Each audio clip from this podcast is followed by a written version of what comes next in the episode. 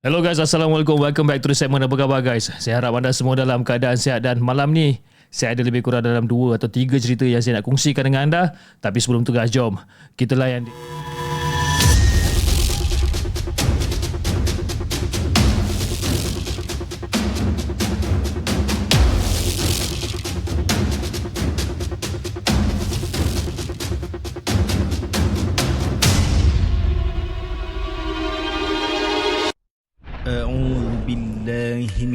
الشيطان الرجيم. بسم الله الرحمن الرحيم. لو أنزلنا هذا القرآن على جبل لرأيته خاشعا متصدعا من خشية الله وتلك الأمثال نضربها للناس لعلهم يتفكرون. صدق الله العظيم.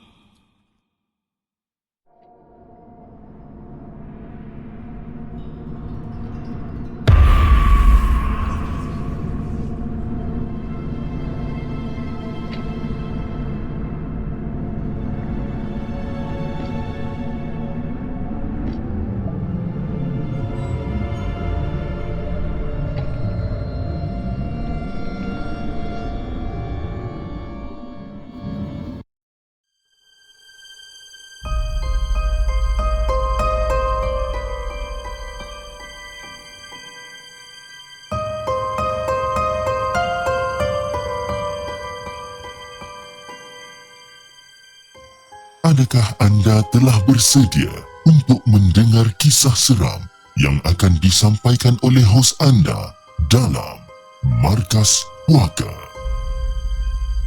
Okay guys, kisah yang pertama ni dikongsikan oleh Zamir. Assalamualaikum Cip kepada semua penonton-penonton di segmen juga. Nama saya Zamir berasal daripada Semenyih Selangor dan nak berkongsi kisah seram saya semasa saya bekerja di sebuah kilang. Okay guys, cerita dia macam ni. Okay, kisah ni terjadi lebih kurang pada tahun 2015 ataupun 2016 macam tu. Dan saya bekerja di sebuah kilang pembuatan kotak yang terletaknya dekat Nilai Negeri Sembilan. Saya minta maaf kalau katakan saya tak dapat nak reveal nama kilang tu sebabkan kilang tu masih lagi beroperasi. Kan? Tak pasal-pasal nanti kan kena saman pula kan. Jadi pada pada masa tu dah hujung tahun, biasanya bila men, uh, menjelang hujung tahun, pihak syarikat akan membuat stock take. Okay? Untuk mengira seberapa banyak barang yang dah keluar masuk ni. Ha, barang reject dan sebagainya. Dan saya ni pula bekerja sebagai quality assurance ataupun QA yang kena memastikan produk-produk dalam keadaan baik dan sempurna sebelum dilepaskan kepada customer. Itu kerja saya. Jadi Fiz nak dijadikan cerita, kisah ni berlaku lebih kurang dalam pukul 3 pagi macam tu. Pada masa tu yang ada hanya saya, production supervisor dan juga budak maintenance seorang. Jadi bayangkan cip eh. Kilang punya besar tapi yang bekerjanya tiga orang aja. Kan? Sebabkan apa? Budak-budak production yang lain direhatkan disebabkan keesokan hari tu mereka kena buat stock take yang yang agak banyak lah. Kan? Jadi QA punya office terletaknya di bahagian depan. Jadi pada waktu tu tengah-tengah saya tengah leka buat buat report ni semua ni tiba-tiba saya terdengar macam bunyi forklift dihidupkan. Bila saya dengar macam eh siapa pula yang nak operate forklift malam-malam ni? Ah mungkin supervisor kot. Mungkin supervisor saya lah. Jadi saya pun keluarlah daripada office tu nak tengok apa benda yang supervisor saya nak buat ni. Kan? Sebab saya jaga barang. Kalau katakanlah apa-apa yang terjadi pada barang tersebut, mati saya nak jawab kepada manager saya nanti. Jadi saya pun keluar. Dan masa saya keluar saya tengok alangkah terkejut apa alangkah terkejutnya saya pada pada ketika itu disebabkan yang forklift tu bukan dipandu ataupun dibawa oleh supervisor saya. Tapi sebenarnya ada satu sosok seorang lelaki yang mengenakan uniform kerja tapi rupa dia tu sangat-sangat mengerikan Fiz. Macam mana ngeri rupa dia ni? Kita boleh nampak tubuh badan je, kepala tak ada. Yes. sosok tu tak ada kepala. Dan masa tu saya terperanjat Fiz. Terperanjat menjerit sekuat hati berlari saya pergi ke guard house. Jadi bila saya dah sampai dekat guard house, saya tengok supervisor production dan juga maintenance budak seorang ni baru balik daripada mengetih dekat mamak. Rupa-rupanya pada malam tersebut ataupun pada pagi tersebut tu saya seorang-seorang dekat dalam kilang. Dalam hati saya ni memang dah sumpah seganah dah orang ni. Ha? Yelah, tinggalkan saya seorang-seorang dekat dalam kilang. Kena kacau pula tu. Jadi saya pun ceritakanlah dekat orang apa benda yang saya alami pada ketika tu. Rupa-rupanya Fiz. Dia orang ni dah tahu dah pasal sosok yang tak ada kepala ni. Sebab kenapa? Dia orang pun pernah diganggu benda yang sama. Jadi apa yang diceritakan oleh orang-orang lama yang bekerja dekat kilang tu Dulu ada satu kes orang Nepal ni Ada satu kes orang Nepal yang tersepit kepala dia dekat mesin printing yang uh, mesin printing kotak Dan masa kepala Nepal ni tersepit ha? Dah lah tersepit putus siap Wallahualam Jib jadi pada pada ketika tu saya tak masuk balik kilang saya duduk je dekat Pak Gad tu sampai ke subuh. Memang tak berani Fiz nak masuk balik kilang tu. Jadi itulah kisah yang saya nak kongsikan dengan Hafiz Dan juga kepada semua penonton markas puaka. Saya minta maaf kalau katakan kisah ni tak apa-apa nak seram Ataupun ayat-ayat saya agak berterabur Assalamualaikum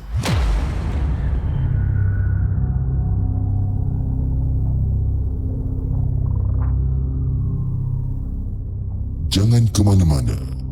Kami akan kembali selepas ini dengan lebih banyak kisah seram.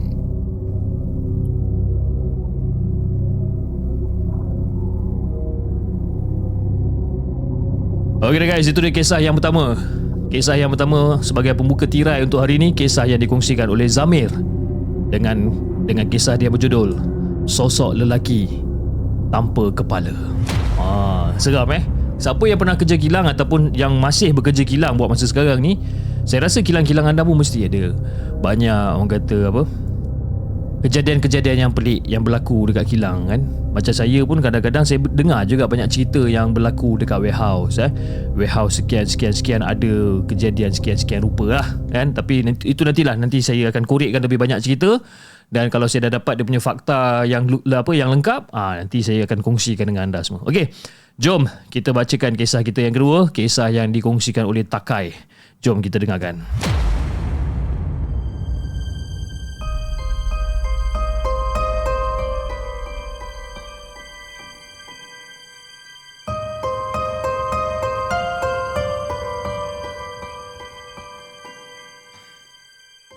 Adakah anda telah bersedia untuk mendengar kisah seram yang akan disampaikan oleh hos anda dalam Markas Puaka? Assalamualaikum kepada Hafiz dan juga kepada semua penonton Markas Puaka. Waalaikumsalam warahmatullahi Okey Hafiz, kejadian ni berlaku semasa aku bawa keluarga aku ke stadium yang terletak di Kuala Selangor untuk beriadah atau kata lain pergi berjoging.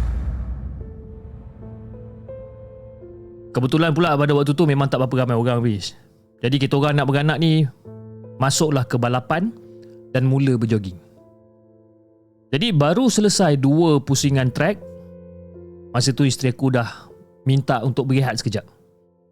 Jadi aku pun tanyalah kenapa nak rehat ni baru dua baru dua round. Dia cakap dia terasa lawyer dekat tekak dia ni. Okeylah. Jadi lebih kurang dalam pukul 10.30 malam macam tu, Isteri aku dah mula mengadu yang badan dia ni terasa menggigil kesejukan walaupun dah berselimut tebal ni, ni rasa macam nak demam ni. Dan keadaan dia ni makin lama makin teruk. Walaupun dah bagi makan Panadol, ha, dah bagi makan ubat anti radang otot, kan? Masih macam tu juga. Jadi disebabkan aku dah rasa macam ada benda yang tak kena ni, aku pun mulalah buat air penawar masa tu. Dan baru je diteguk beberapa kali ni, dengan tak semena-mena habis. Aku nak bini kau. Eh. Eh siapa kau ni ya? Apa yang kau nak dengan bini aku?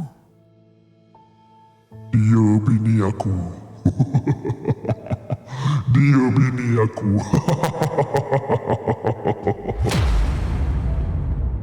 Eh? Dia bini kau? Dia ni sah isteri aku tau. Bila masa pula dia jadi bini kau ni? Sebelum aku hilang sabar dengan kau ni, lebih baik kau lepaskan dia. Jadi aku cakap macam tu Fiz kat dia. Dan dalam masa aku membalas dengan kata-kata tu, mata aku memang memandang tepat ke arah isteri aku yang tengah terbeliak mata dia ni. Langsung tak berkelip mata dia ni Fiz.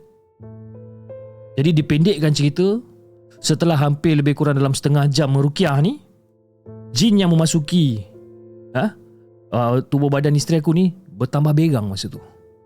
Dan lalu cuba untuk menyerang aku pada ketika tu. Pada waktu tu aku tak cerita banyak habis. Aku terus rebahkan bini aku ni lalu menikam telapak kaki kiri dia ni dengan tanduk rusa kecil. Dan tanduk rusa kecil ni adalah pemberian daripada almarhum pak cik aku. Ataupun pak su lah. Dan ketika aku menikam kaki isteri aku dengan tanduk rusa ni, Jin tu meraung kesakitan tau.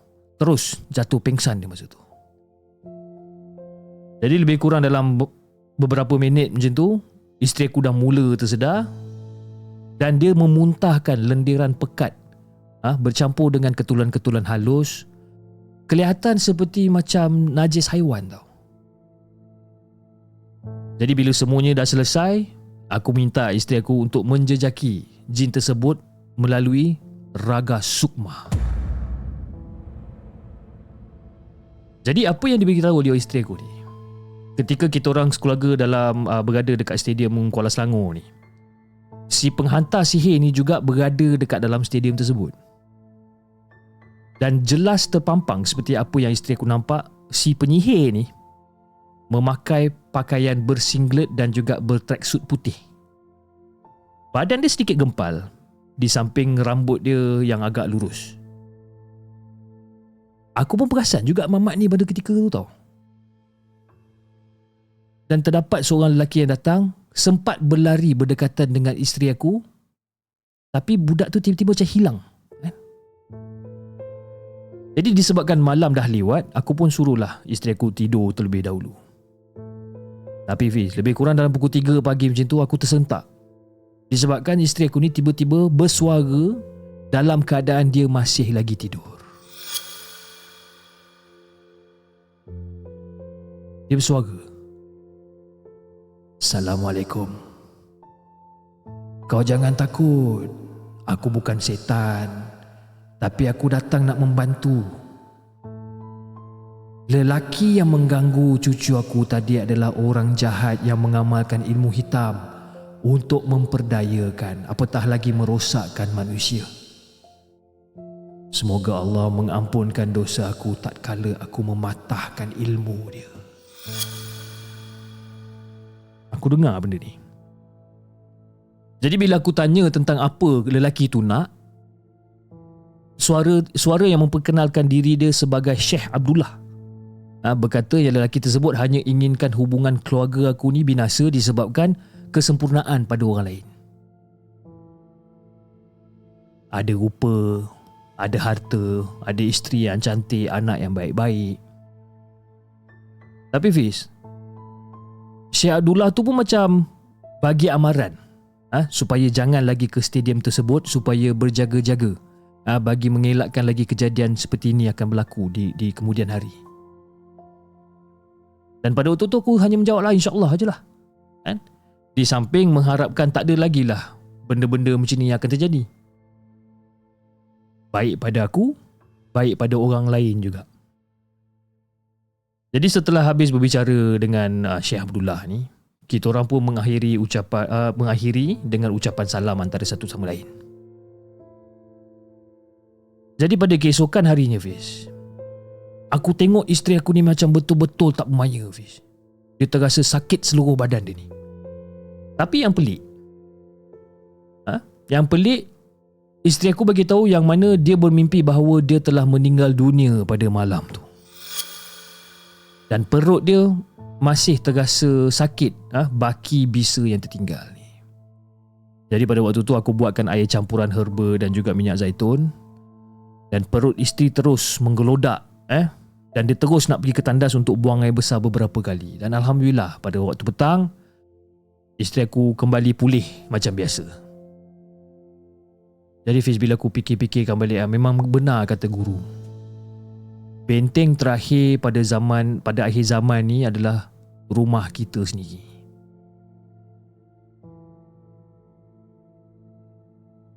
Jadi guys, ini adalah merupakan cerita daripada Takai.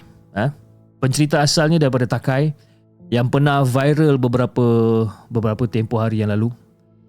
Dengan sedikit perubahan konteks dialog tanpa mengubah jalan cerita daripada Takai ni. Ha, kan? Sebenarnya kenapa konteks ni diubah? Okey, pihak segmen ubah sedikit uh, konteks dialog ni. Disebabkan kami rasa dengan adanya perubahan tersebut dia lebih memudahkan untuk penonton-penonton seperti anda semua memahami ataupun dapat relatekan cerita tu. Okay guys. Dekat sini saya nak kongsikan ah gambar eh, dan apa yang bakal saya kongsikan ni mungkin akan meloyakan tekak anda tu. Sebab saya sendiri tengok kadang-kadang mesti tengok saya sendiri kembang tekak ni. Kan? Tapi saya nak kongsikan dengan anda juga. Dan berikut adalah gambar Gambar uh, Tiga dalam satu lah. Eh? Gambar tiga dalam Kita dah buat collage lah Tiga dalam satu. Yang dikongsikan Di Facebook beliau. Eh? Dan mungkin perkara ni tak terjadi kat kita Mungkin. Kan? Dan mungkin benda ni sekadar nak menakut-nakutkan orang kan? Tapi pada pendapat pendapat pendapat kita kan? Pendapat saya pendapat pendapat pendapat uh, daripada daripada segmen sendiri. Sebaiknya kita ambil iktibar eh? Ambil iktibar dan juga semoga kita sentiasa dilindungi oleh Allah kan daripada perbuatan sihir menyihir ni. Dan cerita ni of course telah diubah konteks dia melalui dialog oleh tangan gaib. Okey? Tangan gaib iaitu salah seorang daripada moderator kita yang telah you know mengubah konteks dialog untuk kita lebih faham akan jalan cerita dia. Okey? Ingat dia tak buat apa-apa perubahan storyline cuma dialog konteks. Okay. So, ini adalah gambar yang dikongsikan di Facebook Takai tu. Dan gambar ni mungkin meloyakan. Bagi saya, it is. Jom kita tengokkan gambar yang dikongsikan. Uh. Okay. Kalau anda tengok dekat dekat sini, okay, ini, ah ini, ini adalah muntah lendir bercampur dengan ketulan halus ah. Gambar yang pertama yang ni dan ini adalah gambar yang kedua. Okey, ini adalah gambar yang kedua. Okey. Kalau ada tengok eh. Gambar yang kedua tu nampak ketulan-ketulan kan. Dan yang bawah ni of course, ah, yang bawah ni adalah tanduk rusa yang digunakan untuk tikam telapak kaki isteri dia tu. Inilah dia. Ah. Terima kasih tangan gaib dan juga Takai kerana sudi untuk berkongsikan kisah ini dengan this segment. Assalamualaikum.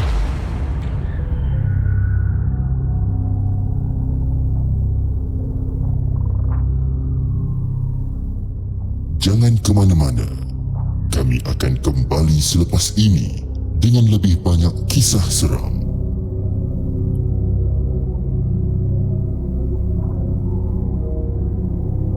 Okay guys, tanpa membuang masa. Okay. Masa itu emas. Ha. Tanpa membuang masa, jom kita bacakan kisah kita yang terakhir ataupun kisah kita yang ketiga pada malam ini. Kisah yang dikongsikan oleh Mimi. Jom kita dengarkan.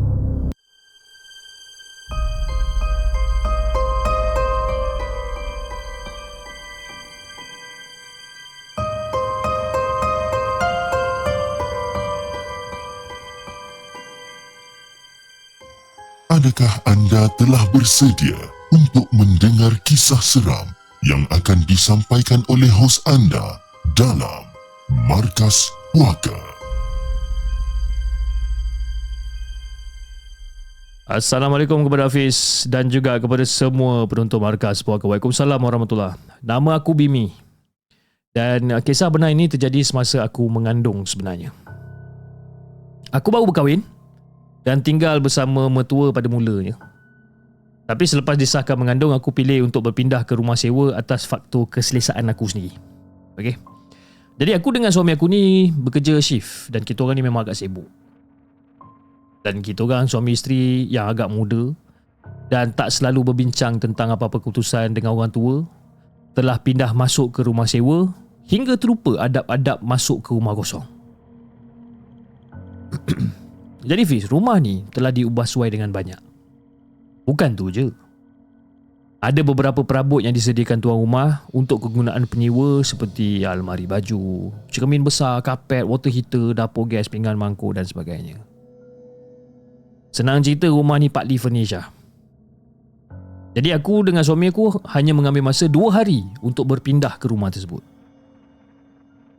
Jadi Fiz, semasa berpindah tu, aku dapat macam satu allergic yang sangat teruk dan suami agak sibuk mengangkat barang dan juga menjaga aku pada waktu tu. Jadi lepas suami dah siap pasang cadar katil, aku pun terus tidur eh, tanpa bersihkan diri. Dan suami pula start motor terus keluar untuk mencari makanan bagi alas perut kita orang ni. Dan pada waktu tu aku hanya bangun untuk makan dan tidur balik. Jadi Fiz, Gangguan bermula selepas seminggu. Malam tu aku tidur awal. Tak tahulah pukul berapa aku tidur, kan? Aku pun tak pasti. Dan aku terjaga lebih kurang dalam pukul 3 pagi. Dan bilik aku masa aku terjaga tu memang gelap. Memang memang gelap disebabkan aku ni jenis yang tak boleh tidur kalau ada cahaya. Kan memang tak boleh. Tapi pada waktu tu aku terjaga sebabkan aku terdengar bunyi tapak kaki dekat atas siling bilik kita orang ni. Tak, tak, tak, tak. Aku dengar tapak kaki ni. Tapi tapak kaki ni seolah-olah berjalan satu tempat je. Dan masa tu aku duk fikir juga binatang apa yang tinggal dekat atas siling aku ni. Aku tengok jam dekat telefon masa tu. Eh, pukul 3 pagi lebih ni. Jadi pada waktu tu aku abaikan bunyi tersebut dan aku pun tidur balik. Ah, ha, risau kalau besok-besok orang kata terbangun lewat kan. Aku tidur balik. Jadi pada malam yang kedua pula aku terjaga lebih kurang pada waktu yang sama dengan bunyi yang sama. Okey. Aku abaikan juga. Malam yang ketiga. Malam yang ketiga. Aku terjaga waktu yang sama. Tapi kali ini bunyi dia yang sedikit berbeza. Beza macam mana tu? Macam malam yang pertama dan kedua, bunyi orang jalan setempat. Malam ketiga ni bunyi orang berjalan juga. Cuma kali ni, bunyi itu jalan mengelilingi bilik tidur kami. Dan dalam hati aku masa tu duk fikir tau, apa benda lah, binatang apa yang jalan macam manusia ni? Aku tetap abaikan dan aku terus tidur balik. Malam yang keempat, Fiz. Waktu yang sama, aku dengar bunyi tapak kaki mengelilingi bilik. Tapi kali ini lebih hardcore, Fiz. Bunyi itu, dia seolah-olah lebih daripada sepasang. Bunyi ah, sekeliling bilik Bunyi dekat penjuru kanan Bunyi dekat penjuru kiri Bunyi dekat atas siling. Ha, Semualah. Tapi bunyi tu berselang-seli Berganti-ganti. Dan aku diamkan aja. ha? Dengan mata aku duduk ligat kiri kanan kiri kanan Perhatikan arah bunyi tersebut. Yelah aku risaulah Kalau kalau jatuh daripada siling pula nanti kan.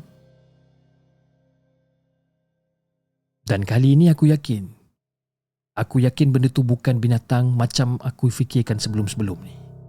Bunyi tapak kaki manusia. Dan secara tiba-tiba bunyi tu berhenti.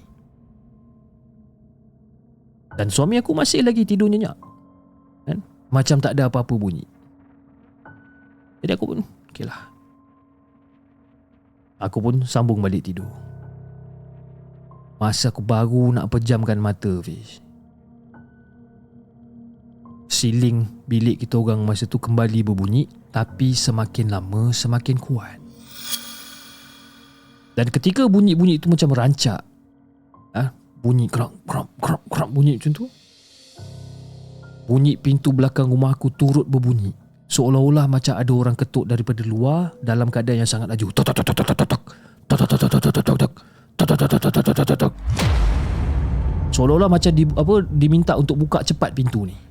Rumah aku ni kecil je, bis. Jadi keluar bilik, pandang kanan, ah nampak sliding pintu depan. Pandang kiri, nampak pintu belakang. Huh, pada waktu tu aku peluk suami aku kuat-kuat, bis. Sempat pada waktu tu aku cakar tangan suami aku ni untuk dia bangun tapi dia tetap tak bangun. Akhirnya aku tertidur tanpa sedar. Jadi besok tu aku ceritalah dekat suami aku pasal benda ni. Tapi macam biasalah Fiz eh, orang lelaki ni kadang-kadang ha, bila aku cerita benda-benda macam ni dia orang kata aku bermimpi. Aku belik juga kesan cakar dekat tangan suami masa tu. Dan aku ceritakan juga apa yang terjadi pada malam pertama sampailah malam yang hardcore ni, apa benda yang aku alami. Suami percaya, ha? tapi dia sendiri cakap, dia kata dia tak dengar bunyi apa-apa. Ha? Walaupun kena cakar dengan kuat ke apa, dia tak rasa dia tak dengar. Jadi pada waktu tu suami aku pergi kerja dan dia pun menceritakan hal ni kepada rakan-rakan dia dekat tempat kerja. salah seorang daripada rakan dia ni offer diri uh, untuk datang ke rumah untuk bantu pada malam tu juga. Tambahan pula aku masa tu tengah mengandung. Dipendekkan cerita malam pun tiba. Rakan suami aku pun datang bagi salam. Pada mulanya aku duduk dekat meja makan menyambut kawan suami aku ni. Tiba-tiba aku rasa tak tak sedap badan tau. Out of sudden badan aku macam tak best. Tapi mungkin sebabkan kandungan aku kot. Jadi aku pun minta diri dan aku pun duduk kat dalam bilik. Dan pada waktu tu ketika aku tengah baring ah ha, sambil-sambil aircon tengah sejukkan badan aku ni tiba-tiba aku terasa macam nak muntah. Dan aku terus berlari kat dalam tandas dekat dalam bilik aku ni.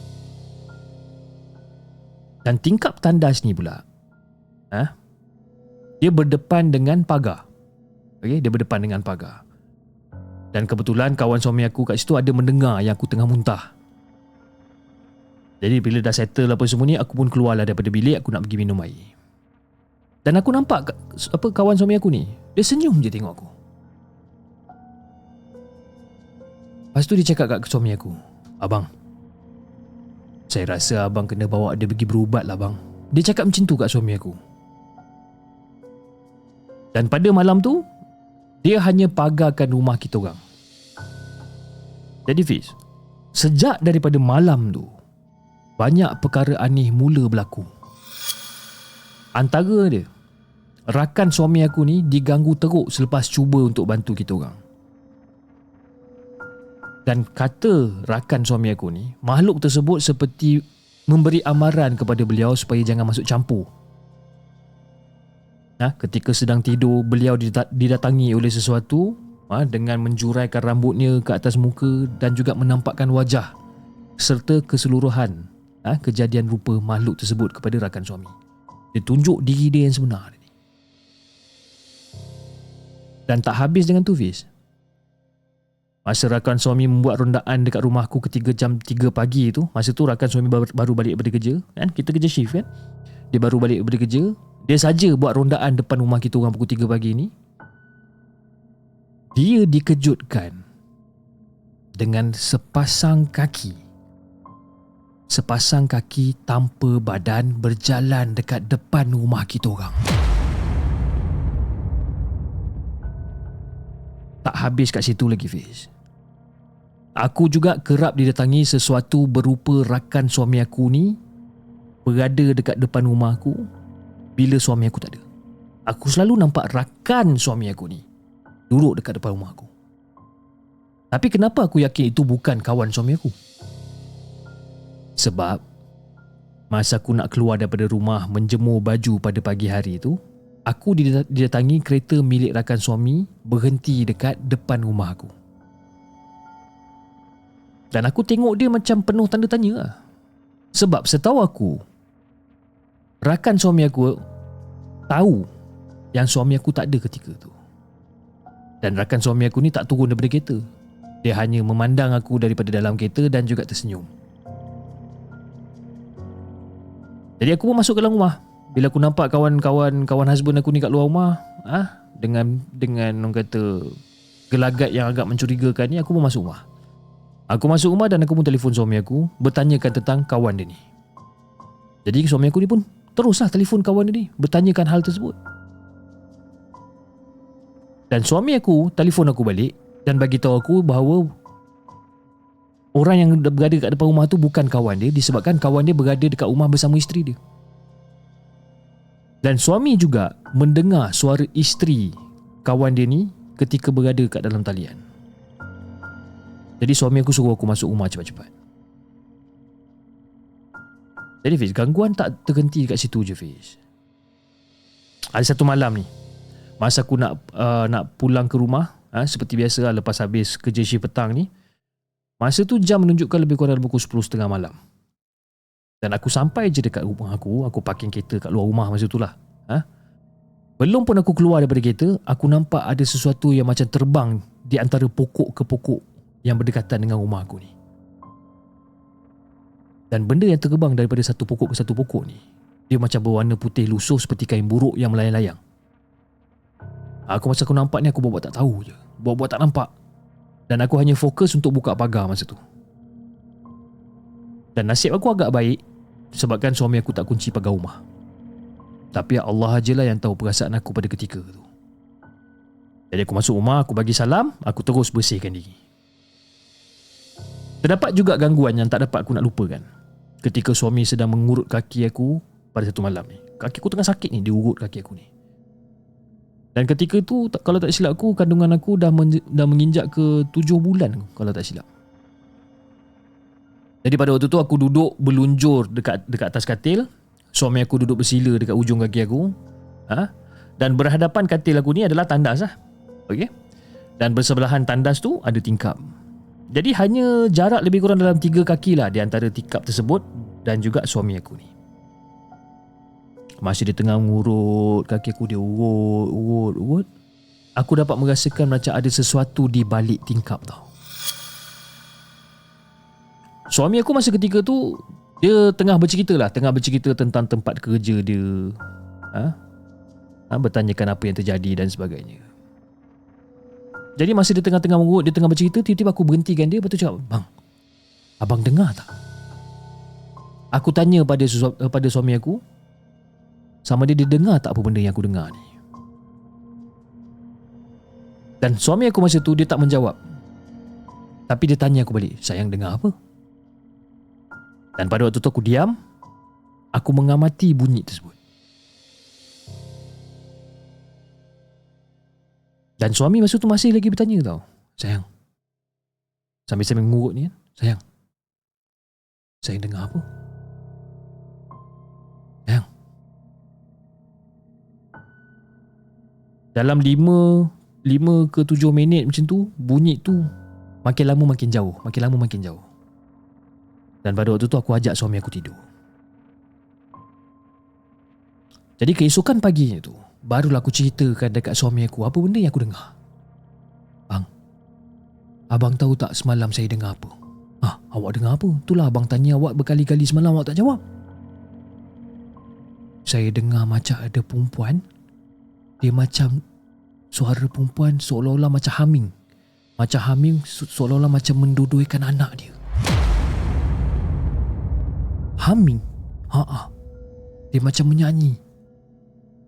Nyanyi lagu-lagu budak-budak untuk tidurkan anak. Ha, macam itulah saya dengar. Itu yang aku dengar Hafiz. Masa suami aku tengah urut kaki aku tu. Aku takut. Aku takut bukan apa sebabkan ialah anak dekat dalam kandungan aku pada ketika tu.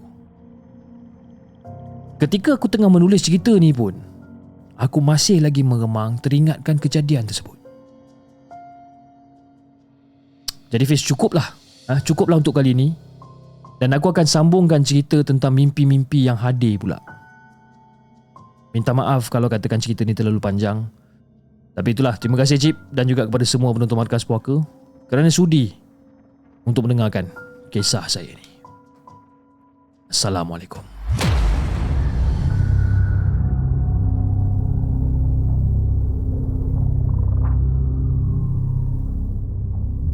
Ke mana-mana. Kami akan kembali selepas ini dengan lebih banyak kisah seram.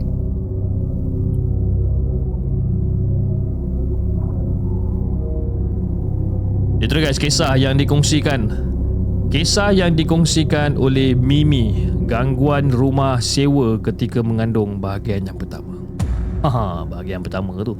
Okey, saya rasa itu saja guys untuk malam ni. Dan insyaAllah kita akan uh, berkongsi lagi Ataupun uh, menceritakan lagi tentang lebih banyak kisah-kisah seram di masa akan datang. Jadi kepada anda semua yang masih lagi belum subscribe ke channel The Segment Sila tekan butang subscribe sekarang, okey? Jangan lupa like, share dan subscribe channel The Segment. Dan insyaAllah kita akan jumpa lagi on the next coming episode. Assalamualaikum.